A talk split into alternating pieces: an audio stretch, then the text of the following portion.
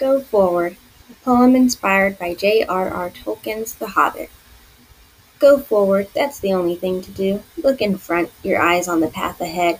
Don't go astray because of temptations nearby. Stay on the path where safe from danger you will be. Do be brave-hearted. Push down the fear that stalks you at night. Believe that you can, then keep your head and do what you know. Be strong. Keep your faith, not knowing what lies around the bend. So say a prayer, then take steps into a vast unknown. Walking along, taking it one step at a time. Don't be afraid, just keep moving toward the goal. The fear fades when journey comes to an end. It's the only thing to do. Go forward.